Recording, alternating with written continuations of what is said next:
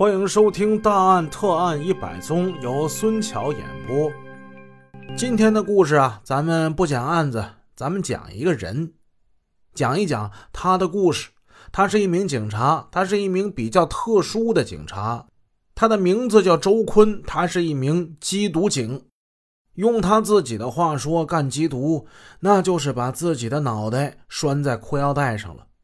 光线渐渐暗下来，空气之中飘起一缕细细的蓝烟，夹杂着一种特别的香味飘了过来。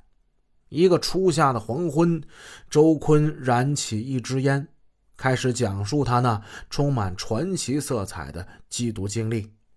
周坤是贵州省六盘水市水城县的缉毒队的队长，他被人们说成是神探。因为在短短的几年时间之内，他所在的水城县公安局缉毒队战绩赫赫，他们一举赢得了全国禁毒战线唯一的集体一等功。这功劳簿上当然少不了大队长周坤的名字了。周坤长成什么样呢？英武挺拔，说话是铿锵有力，不是。熟悉他的人说：“周坤呐，怎么看怎么像个毒贩子。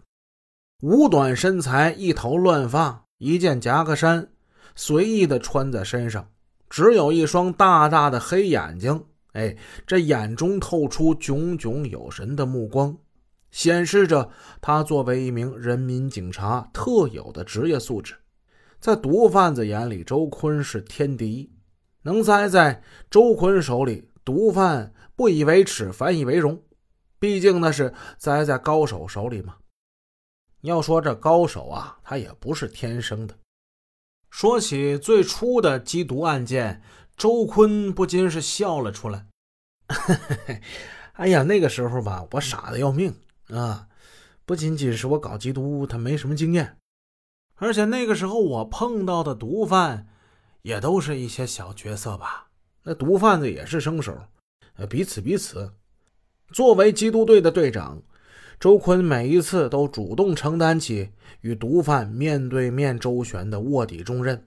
可是，在那缉毒队成立之初，因为他们这就是一个县城嘛，县城的缉毒队，三张破办公桌，五张破凳子。幸亏周坤瘦，周坤胖一点，那凳子都能给做散架，真是比不了城里的警察呀。这里经费不足。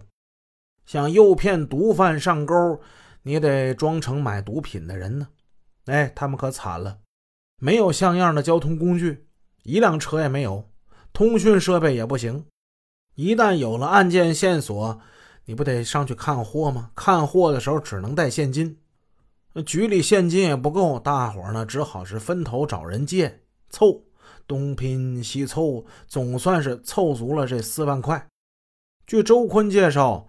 八九十年代的毒贩还不像现在的毒贩那么狡猾。双方接过两次头之后，便约在铁路旁的一处房子内见面交货。那天，周坤只身一人来到铁路旁，三名毒贩这时候已经在房子那儿等着他了。周坤先让对方：“你给我看一看样啊，我确定是好货我才买的。”毒贩呢就把海洛因给拿出来了。那时周坤刚干缉毒警，他没见过海洛因。正是在这一次打击毒贩的斗争之中，他第一次见到了这可以毁灭人意志力跟精神的白色粉末。这是他人生第一次破毒品案，他生怕自己给搞砸了。周坤当时可紧张了，人生第一次打入毒贩内部，装成买主的样子与他们周旋。可谓是一点经验都没有，当时啊，全靠那股机灵劲儿。讲述这段经历时，周坤强调：“哎呀，那个时候吧，我有点紧张。哎呀，但我绝对不是害怕啊！我当时的领导跟我说的话，我还记得。他说我们每一次任务都可能光荣，所以我从一开始干缉毒，就已经知道自己得把生命全部交给党，全部交给缉毒事业。”没有什么可怕的，我不怕。虽然说事先已经反复的演练过，但是周坤第一次他紧张啊，他随身带着一只小小的挖耳勺，这个东西就是用来验货的。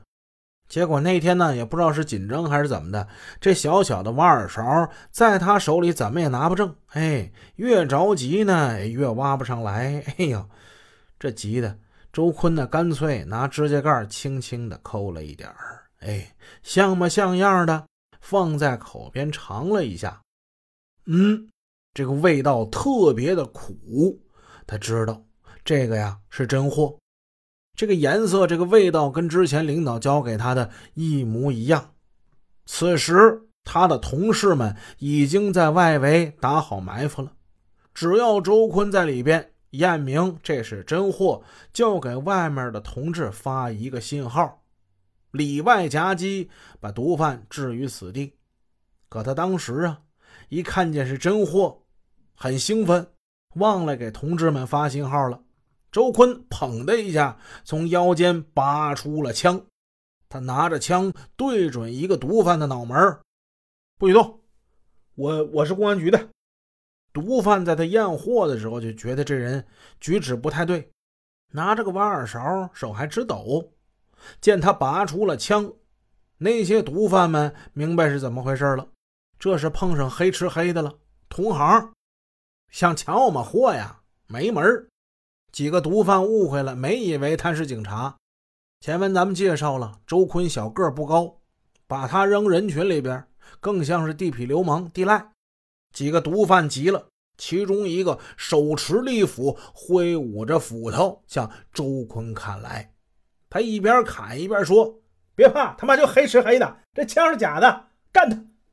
第一个冲过来的毒贩上来就是一斧子。别看这人嗓门挺大。不过呀，这家伙是个吸毒的，没啥劲儿。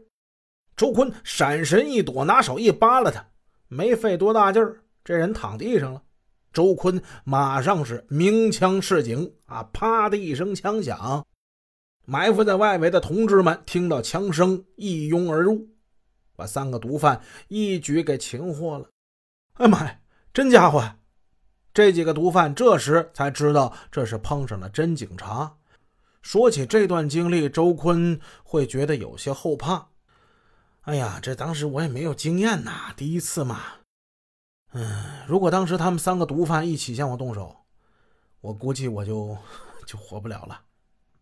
还有一次，缉毒队接到一个重要的线索，有一个外地毒贩将大量的海洛因带到水城县来交易。缉毒队一致决定由队长周坤。带领另一名民警孟建平扮成买主的样子接近毒贩，而这一次他们遇到的毒贩可就狡猾的多了。本集已播讲完毕，感谢您的收听，下集见。